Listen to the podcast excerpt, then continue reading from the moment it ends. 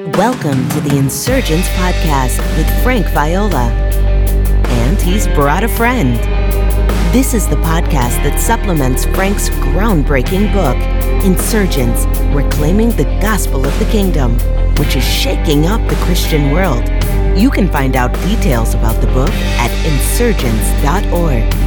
Sit back, open all four ears, physical and spiritual, and join the insurgents. Here's Frank. Welcome to a brand new edition of the Christ is All podcast. I have Denzel here with me once again, and we are going through every reference to the kingdom of God in the book of Matthew, those passages that we have not yet explored. And so today's feature is Matthew 5 17 to 20. This is the next time that the kingdom is mentioned. And I'm going to hand it over to Denzel. Hey, good afternoon or good day, whatever time of the day it is out there in Insurgence podcast land. I'm going to read Matthew chapter 5, verses 17 through 20 from the Amplified version of the Bible. And it reads Do not think that I've come to do away with or undo the law or the prophets. I have come not to do away with or undo, but to complete and fulfill them. For truly I tell you, until the sky and earth pass away and perish, not one smallest letter, nor one little hook identifying certain Hebrew letters will pass from the law until all things it foreshadows are accomplished. Whoever then breaks or does away with or relaxes one of the least important of these commandments and teaches men, so shall be called least important in the kingdom of heaven. But he who practices them and teaches other to do so shall be called great in the kingdom of heaven. For I tell you, unless your righteousness, your uprightness, and your right standing with God is more than that of the scribes and Pharisees, you will never enter the kingdom of heaven. Wow. Mm. I love how, how Christ just brings out that he didn't come to abolish the law or the prophets, but he is the completion of them.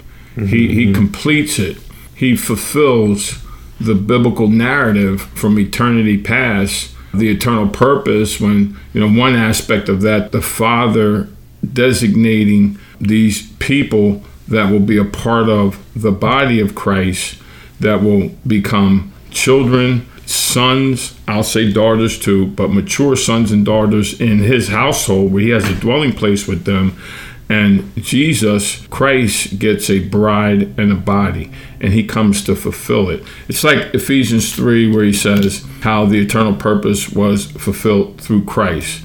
And he says, until heaven and earth pass away. But then the other piece that comes to me that really encourages me is in verse 19, because both you and I, and all of us, priesthood of believers, he says about teaching and practicing, you know, these things you know, from what I'm reading and seeing, you know, your position or what will be in the uh, global Eden, if you will. And then he says that unless your righteousness surpasses that of the scribes and Pharisees, you shall by no means enter the kingdom of the heavens. And and this is where I don't have any righteousness in myself, but Christ's life in me mm. is the righteousness of God imparted to us. I didn't want to get too much into doctrinal statements mm. like that, but just kind of kicking it off there, the Kingdom people, what this kind of looks like there. So I'm a tag team and tap over to you, uh, Brother Frankie V. All right. Well, I'll take it.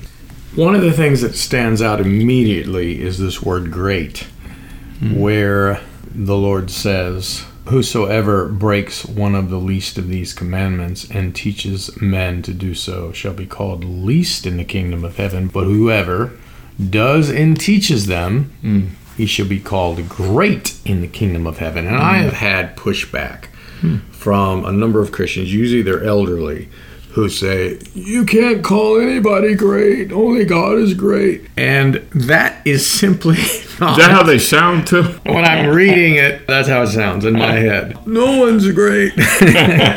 but Jesus clearly uses the term great to refer to individuals, human beings, and he also used it in other occasions. He called John the Baptist mm-hmm. great, one of the greatest, if not the greatest prophet who ever lived. So it's not a problem to use the term great as long as we understand the context and what we're saying, because Jesus certainly did. This comes right off the lips of our Lord, mm-hmm. and a couple of observations here to help us understand what he's trying to communicate. The law and the prophets, that phrase, is shorthand for the entire Old Testament, the Hebrew scriptures. Amen. So when he says the law and the prophets, and he points out that not one jot or one tittle mm. will pass away from the law until all is fulfilled. He didn't come to destroy the law or the prophets. He's talking about the entire Hebrew scripture. Mm-hmm. all right. And what was happening here is Jesus was being accused of relaxing the Torah, partly because he consistently disregarded the tradition of the elders, which was the interpretation that the rabbis were making from the Old Testament scriptures and adding rules and laws and regulations that were all man made to the Hebrew scriptures. And so, because Jesus disregarded those things, they accused him of relaxing the law. Hmm.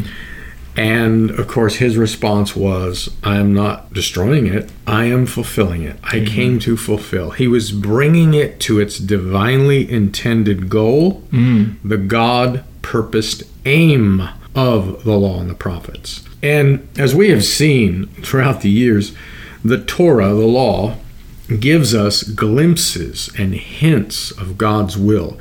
And Jesus embodies and completes all of them. He is the fullness of the law. Now, some scholars say that the phrase least in the kingdom is a gentle way of saying they aren't in the kingdom at all. Other scholars say that he meant what he said. These are people who have a low place in the kingdom. And I would probably say that that's more reasonable. I don't believe that all of the rewards that are given to those who follow Christ in the coming kingdom will be the same. Hmm. The way I read the parables, the way I read certain statements of Jesus, it seems to me that there are different degrees of reward. And 1 Corinthians chapter 3 seems to echo that, where Paul says there's going to be a judgment at the end for the believer. And for some people, their works are going to burn up, but they themselves will be saved. Mm-hmm. Now, John Nugent and I did an episode on the rewards of the kingdom, and he tends to believe that the reward is the kingdom. So there's there's none of this degree. There's no such thing as different people having different degrees, but I tend to see it a little differently. I do think in the kingdom there is going to be degrees, and so when he says least in the kingdom, I take that literally rather than a way of saying they won't enter at all. We do know that some won't enter the kingdom. There is that. And in verse 21, he clearly says that. Hmm. If your righteousness does not exceed or surpass the righteousness of the scribes and the Pharisees, you will not inherit or enter the kingdom. And the kingdom is future in this particular text. And we're warned not to follow the example of the scribes and the hmm. Pharisees. Consequently, it is a grave mistake to pick and choose which parts of the scripture we want to follow. At the same time, it is critically important to understand that while God's ways never change, his methods do, especially when it comes to the transition between the old covenant and the new covenant. For example, we're told in the law to offer sacrifices, mm. Right? But today we don't sling blood at the brazen altar in the tabernacle. The law says you're not to wear clothing that mixes fabrics. Well, that was a law that was fulfilled in Jesus Christ. It had to do with mixture and abstaining from mixture. So the method has changed. Jesus has shed his blood to secure our redemption. The shedding of blood for the remission of sins never changes, but the way has changed, hmm. right? It's no longer by the blood of goats, lambs, and bulls as it was in the law under the old covenant. Those were all shadows of Christ. The same thing with the Sabbath. The Sabbath was a shadow. Hmm. Hebrews makes this clear. Colossians makes this abundantly clear. I wrote an article on the Sabbath and the meaning of the Sabbath on the blog, frankviola.org, if you want to look it up. It has to do with how the Sabbath was fulfilled in Christ. Now, one famous pastor, not too long ago, Denzel, you probably heard this, made the statement. He's a megachurch pastor, very popular. He said, We need to unhitch ourselves from the Old Testament because it paints a troubling image of God.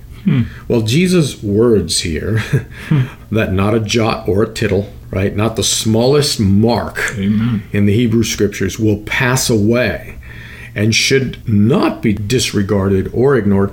His words come in conflict with that statement made by that particular pastor. Now, in the first century, you had the scrupulous, legalistic observers of the law. These were the scribes and the Pharisees, whom Jesus is talking about. In Isaiah 42, verse 21, the scripture says, The Lord was pleased for the sake of his righteousness hmm. to magnify his law and make it glorious. And that has in view becoming of the Messiah who embodied the law in human flesh. He made it glorious. Amen. He magnified it by living it out.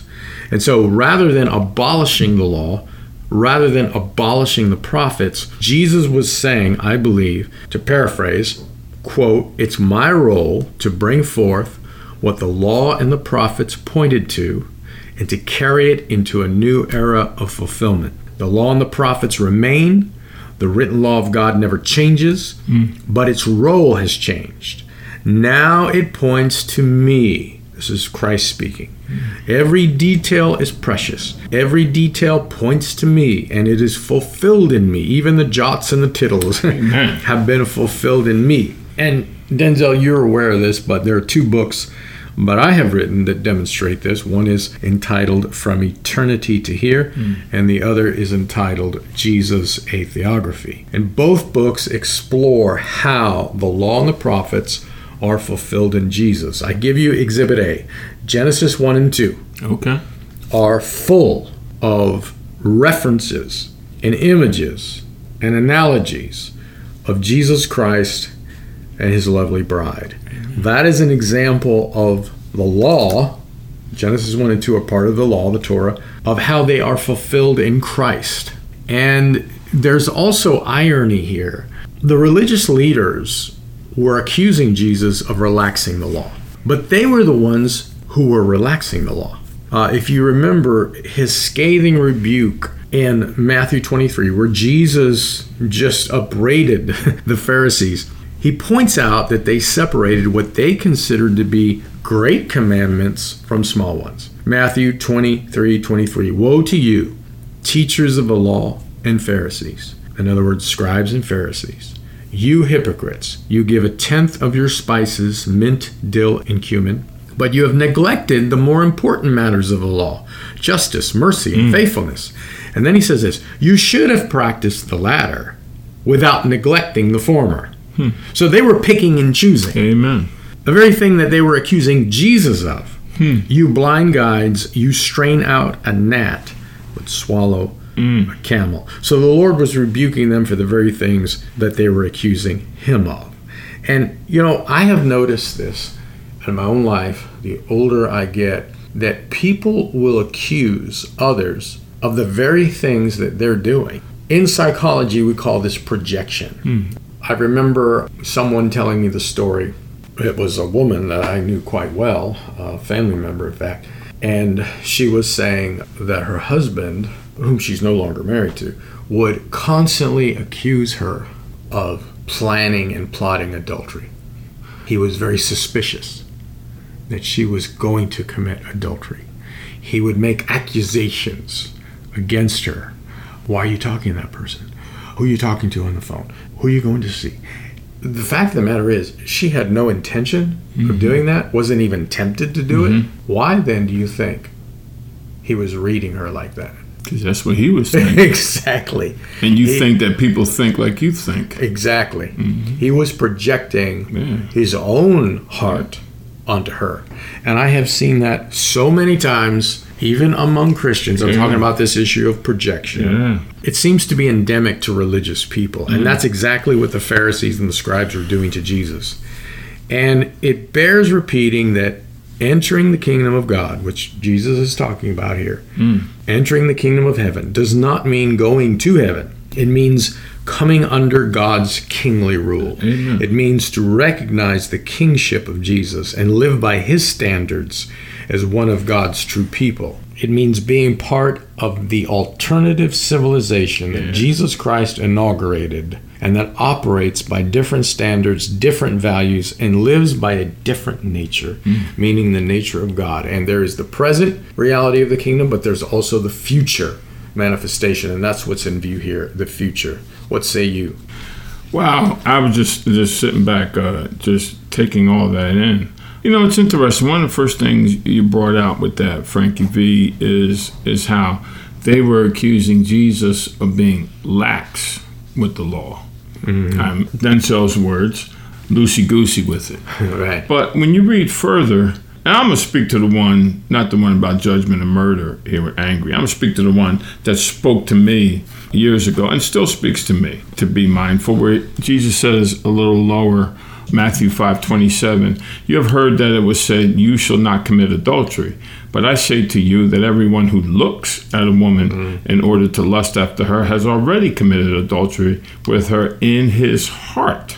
Then he goes on to say some things about the eyes that you can read you can read yourself. In this Sermon on the Mount, we're talking you know we're talking about the kingdom of God and, and kingdom of the heavens, and right now we're in Matthew five. It's like the Pharisees and Sadducees were looking at the external, And- and. Christ is going like deeper mm. Yeah, inward absolutely. in your heart. He's really showing us like this is God's standard, and I meet the standard mm-hmm. for you. This is a standard, but my life in you will meet that standard. I cannot meet that hmm. on my own in my own natural man, but Christ in me, living through me, can meet the standard. I wonder how many of the Pharisees and Sadducees hmm. that were talking with him there were around when they said, Hey, what about this woman who we caught in the act of adultery? Uh-huh. Because to catch the person act of adultery, you would have to see them mm-hmm. doing it. And then Jesus says, if you look, mm-hmm. you could fill in the blanks. Amen, somebody. So thank the Lord that He came to fulfill them and that it's His life that He gives us to be partakers of in the form of the Holy Spirit. I love 2 Peter 1, around 3 and 4, uh, because of, you know, I'm going to paraphrase it, these divine promises. We are partakers of His divine nature, that we can escape the corruption that's in the world through lust and greed. And it's only in Christ that this is done.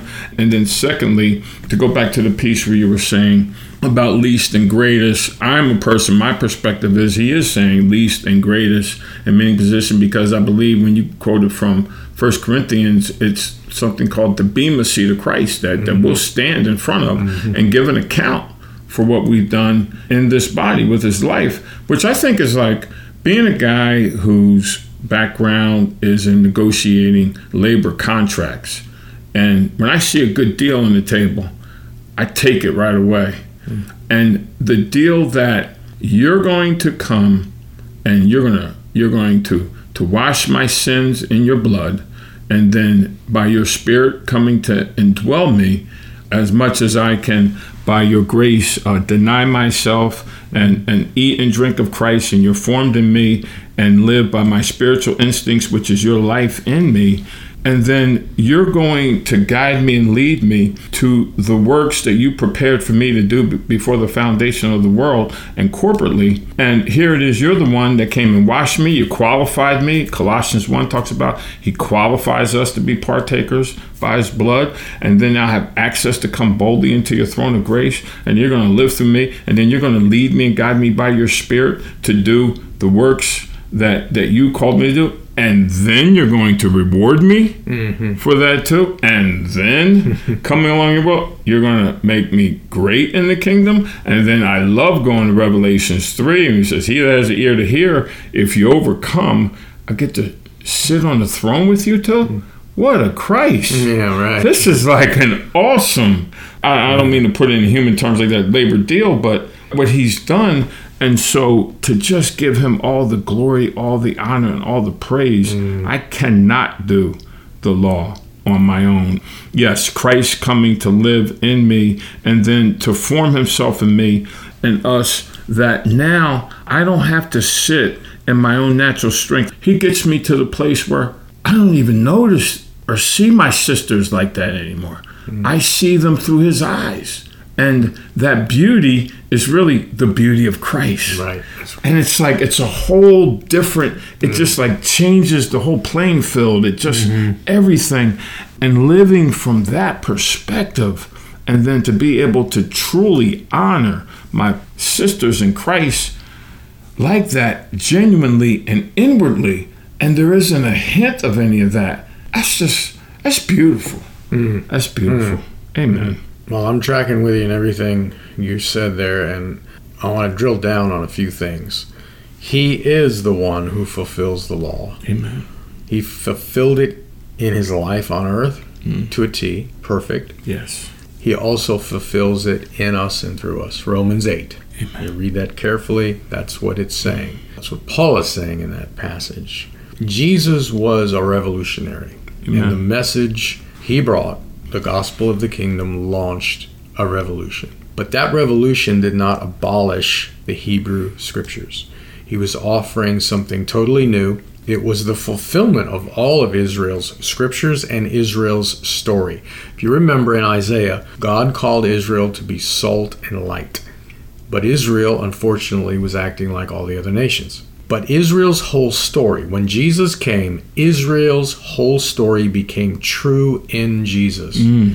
He, Christ, was what Israel was called to be in Isaiah 42 6 and Isaiah 49 6, the light of the world. amen And those words also apply to those who are in Christ. We who are in Him, we in whom He dwells, are light and we are salt. Those who try to relax the cost of the kingdom, and this is the strong mm. message here, mm. which all of us need to hear, including myself, including you, absolutely to relax the cost of the kingdom, which can be a temptation because it's so high and so strong, they get last place in the kingdom. Mm. They're not excluded, right? yes But like 1 Corinthians chapter 3, their work will burn up, but they themselves will be saved. If I can think through this, I have known people, teachers, who I would say relaxed the law. Now, by that, we don't mean, I don't mean, that they were saying it's okay to eat unclean foods. Because the clean and the unclean foods were a shadow of Christ. amen And the New Testament is very clear mm. that that law is no longer binding. amen All food is the same. And Paul made this very clear in Romans, the later chapters of the book of Romans. Peter had the vision, partake of what was formerly unclean, because those were shadows. The Yes. same thing with keeping the Sabbath. The same thing with circumcision. The same thing with worshiping at the temple. The same thing with the ceremonial festivals. All of those things were shadows which were fulfilled in Jesus Christ. Amen. Colossians 2 makes that plain. The whole book of Hebrews makes that plain. However, there are the unmovable moral standards. And I have watched teachers, getting back to my initial point, relax and dilute those moral standards that are shown in the Old Testament. One example is bearing false witness. Mm-hmm. I have heard and seen by their practice some Christian teachers have no problem with bearing false witness and lying yeah and even justifying it. And these are consistent all the way through the Old and New Covenant. amen And so I think we have to be very clear that while God's nature never changes, his methods, when it comes to the Old Testament, to the New Testament, have certainly changed. His mind and nature never changed, but his methods and means have changed from Old Covenant to New Covenant. And again, the book of Hebrews makes this clear. now. I want to talk about this issue of exceeding the righteousness of the scribes and the Pharisees. Who were the scribes and the Pharisees? Well, the scribes were the students and the teachers of the law, and the Pharisees were the ones who put the teachings of the scribes into practice and they passed them on. So you can think of a scribe in the day of Jesus as a certain kind of seminary professor of the day. And you can think of a Pharisee as a certain kind of clergyman of the day. They had the same relationship, right? Mm-hmm. The scholars do all of the hermeneutics and they craft the theology and then they pass that on to the clergy. Well, that's what the scribes were to mm. the Pharisees, okay? Don't misunderstand. I'm not saying that all scholars today are like the scribes in terms of their nature and how they operated. And I'm not saying that clergymen are like Pharisees. I'm saying a certain kind, just to kind of make it more contemporary. And we have to ask the question what kind of righteousness differs from the righteousness of the scribe and the Pharisee? Question. Because that's really the ball game. He says, Except your righteousness exceed the righteousness of the Pharisees and the scribes, you will not enter. You can't even get mm. in, mm. let alone being called least. That is a legitimate question. You nailed it, Denzel, when you said the righteousness of the Pharisees was external, it was an outward righteousness. It was also legalistic. Mm. and so, what the scribes did is they created a Mishnah of rules based on the law that were ultra specific. It allowed for no leading of the Spirit, there was no gray, it was all black and white, and it went far beyond the law. For example, the law says keep the Sabbath. Well, they added all sorts of rules and regulations to that law that were all man made, and then they judged, looking down their noses at anyone who did not follow their particular add ons, their tack ons. Another example was not eating with unwashed hands. All right, that was a man made law. Mm-hmm. And of mm-hmm. course, Jesus had no problem disregarding that one, mm-hmm. which of course got him in hot water. But they had this dead orthodoxy of rules and regulations, oral tradition, oral interpretation that they enshrined and they put on a level that was equal to that of God's own law. Mm. And Jesus just disregarded it, their interpretations and their traditions. And as you said, regarding the law, the law of God, Jesus went straight to the heart. Amen. He went to the spirit behind the law. Mm. And as you read past verse 20, he gives examples murder, murder, the one you mentioned, adultery, anger. He gives examples of what the righteousness that exceeds the scribes and the Pharisees mm. looks like. Good, good okay? Stuff. Anger is the equivalent of murder, mm. according to Jesus.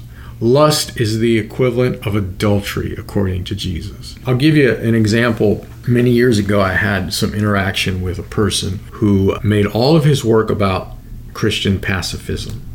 He had a website, he had a newsletter, and this is a guy that excoriated war. He condemned owning guns. He denounced the military. And what ended up happening was he took offense.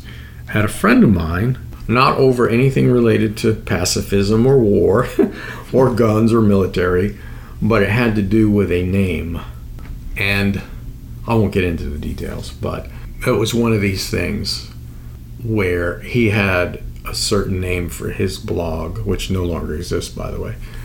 And my friend was using the same name. And this person, Denzel, mm-hmm although he was a pacifist his teaching, mm-hmm. verbally excoriated and slaughtered my friend online. All right? In other words, while externally he was a pacifist, mm-hmm. internally he was full of war and violence. Wow. And that came out. Yeah. And this, in effect, is what Jesus is doing when you read past verse 21, when he talks about what is murder in yeah. the law, right? Yes, yes. What is lust in the law? What is anger in the law? Mm. And so God's righteousness gets down to the heart and it transcends, as you said, human ability. He must provide what he demands. Amen. The person that grits their teeth and clenches their fists and tries to fulfill what Jesus said in Matthew 5 is going to fail and fail hard. And oftentimes that's necessary to move from Romans 7 to Romans 8 in experience, to Amen. realize it's not I, it's Christ. I cannot do this. It's impossible. Amen. Only He can fulfill it. And it's to be fulfilled by a corporate body of believers, not as an individual Amen. trying to paddle their canoe by themselves. But that's another conversation. It reminds me of what Paul said in Second Corinthians that the letter kills, Mm. but the spirit gives life. And that is a parallel passage to what we're looking at here in Matthew chapter 5. What say you? I'm gonna put this out here. We, we're sitting here chopping it up, and um, when you say how they added things to the law and they Mm. more human energy to do those things, and earlier podcasts we brought out the uh, concept of you know the Great Commission, and you said how instead of go, therefore it's as you're going. I asked this once at our fellowship because our local fellowship that I'm a part of is uh, very big on missions. It's it takes me back to if we put anything, even service for Christ, we can sometimes make that the center and not even Christ and push him to the margin. So I just asked, as I might do now and then, in my Columbo kind of persona. Just one more will. thing. Yeah, just one more thing. Can you show me where Jesus called that the Great Commission? I do where he saw it said the Great Commandment, because he was asked, "What is the greatest Mm-hmm. commandment?" You know, love the Lord your God with all your heart, soul, strength, and mind, and your neighbor as yourself. But I didn't hear him kind of say that was like the Great Commission. And I got looks like I was an alien coming off of a spaceship to even ask that question. Mm. And the reason I asked that question is because what we were sharing, we've shared in previous podcasts, and what's in the book about proclaiming the kingdom of God and not the gospel of just salvation. And as a person who speaks before God's people every week and hearing messages, you know, preached too, I do hear a lot of guilt and performance Yeah. you're not doing enough for the Great Commission. You've got to try harder. You got to white knuckle it. And I remember a couple of months ago, we uh, spent the whole day in two different churches and three different sermons. And we were in church from morning till the evening.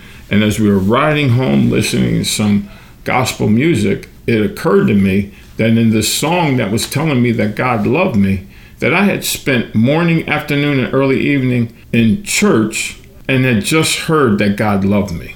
All I heard was, I'm not doing enough mm-hmm. to please Him, Yeah. to fulfill God. That, you know, in the city of Philadelphia where I'm at there, it's uh, the murder rate is so high because you're not witnessing and getting enough people Right, saved. fault. Yes, people are not getting getting jobs and committing crimes because you're not going out there and making them Christians. And I thought to myself, if I heard this every week, I would either give up or just have to fake like I was. And that gets back to that internal God consciousness and the Spirit of Christ living in us.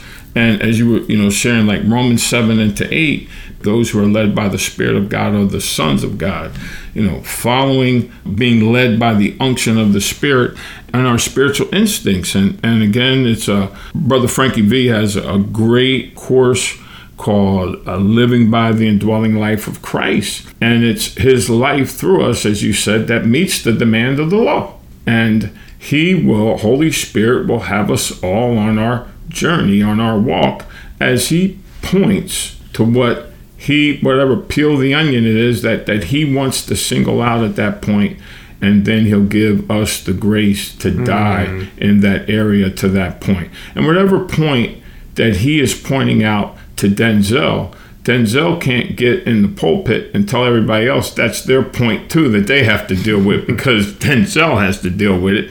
He might be telling me to do that, and I can share it generally, and it, whoever falls to. So I really believe that this is very significant, very relevant. You know, as we were saying, whoever teaches this and practices this will be great, and whoever doesn't teach this and doesn't practice will be the least. And I love why you referenced to 1 Corinthians 3, because I want to live in a global Eden, and my cologne doesn't smell like smoke. you know, I, I, I want to have that white garment on, uh, his garment of righteousness, and putting on Christ. I don't have any righteousness in myself, but wow, thank you, Lord, for uh, living your life through us. Well, you mentioned Romans 8. I think it would be fitting if we ended this episode cool. by reading a few passages. Romans 8:14 is the one that you quoted. Okay.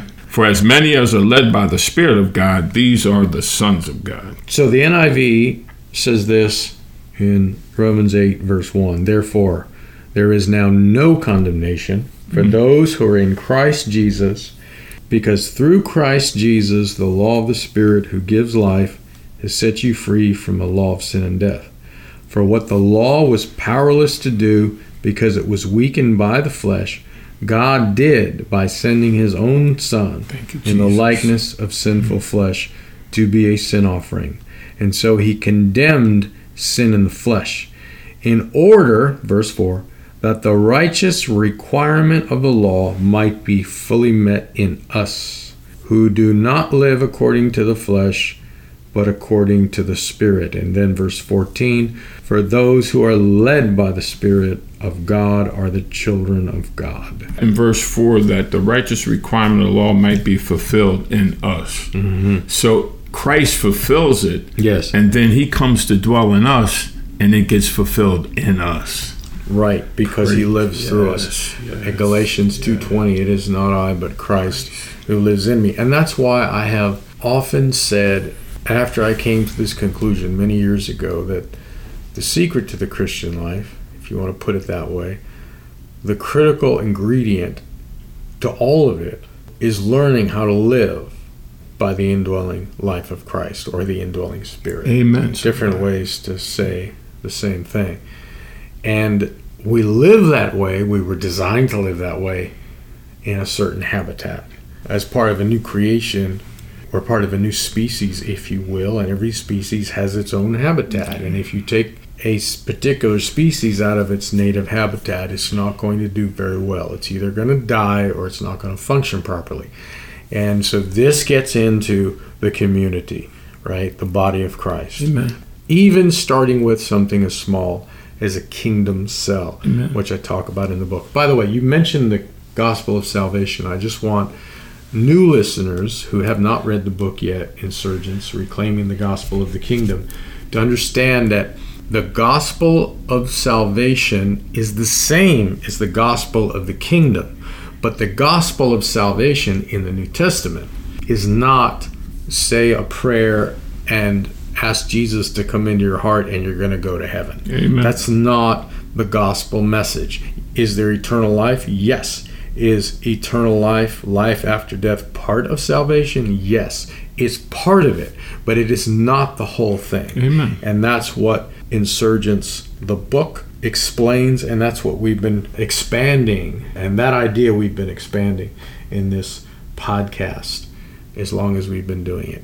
Well, I think we'll end on that note because we've said a lot about this passage and we can say a lot more. And I, I, think that goes for every single text we have looked at. Mm. We could probably spend eight hours or more on every text to squeeze out all the juice that's contained in these living, inspired words of the living God through the words of Jesus himself. But we would have few listeners. So we're going to end here and we will see you in the next episode. God bless. Bless y'all. We appreciate you listening. If you enjoyed this episode, please subscribe to the Insurgence Podcast and give it a five star review on iTunes. This will help others find it. Also, you can join Frank's unfiltered email list at frankviola.org and receive encouragement, challenges, and insights connected to the gospel of the kingdom. Remember, the insurgence has begun. Don't miss it.